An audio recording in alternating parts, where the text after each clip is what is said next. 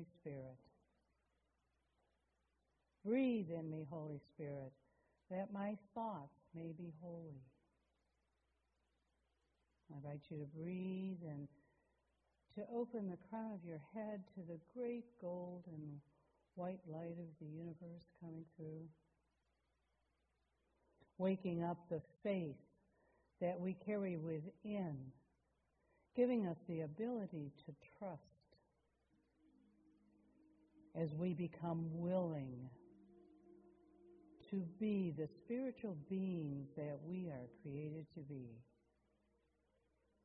And we are so blessed with a spiritual understanding of what that means to ourselves and to the world. We see out now, knowing of the greater reality, knowing that we can birth a greater reality. As we see our brothers and sisters speaking words of kindness, speaking words of power with great zeal and enthusiasm, knowing that all of this energy drops to our heart center. And in our heart center is where our wisdom lies. We are able to love in an unconditional way. We connect